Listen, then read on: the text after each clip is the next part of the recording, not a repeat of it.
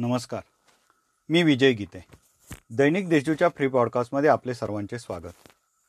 आज नऊ ऑगस्ट क्रांती दिनानिमित्त विविध कार्यक्रमांचे आयोजन शहर व जिल्ह्यात करण्यात आले आहे.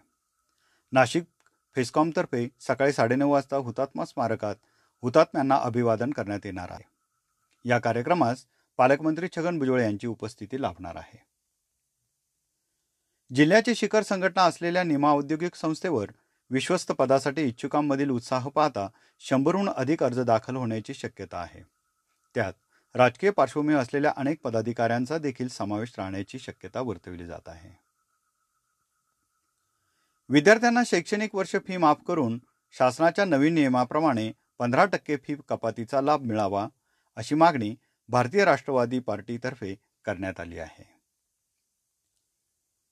गेल्या चोवीस तासांत जिल्ह्यात नव्याण्णव कोरोनाबाधित आढळून आले आहेत. तर एकशे दोन रुग्णांनी करोनावर मात केली आहे.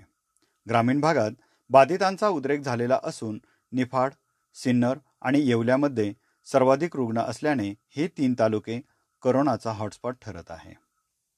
गेल्या चोवीस तासांत निफाडमध्ये चौदा सिन्नरमध्ये आठ तर येवल्यात अकरा रुग्ण आढळले. सध्या राज्यात डेल्टा व्हेरियंटचे सर्वाधिक रुग्ण अहमदनगरमध्ये असल्याने ही चिंतेची बाब ठरत आहे. राज्यातील वैद्यकीय शिक्षण विभागातील परिचारिकांकडून अर्ज भरून आंतरजिल्हा बदली करण्याचा निर्णय घेतला आहे.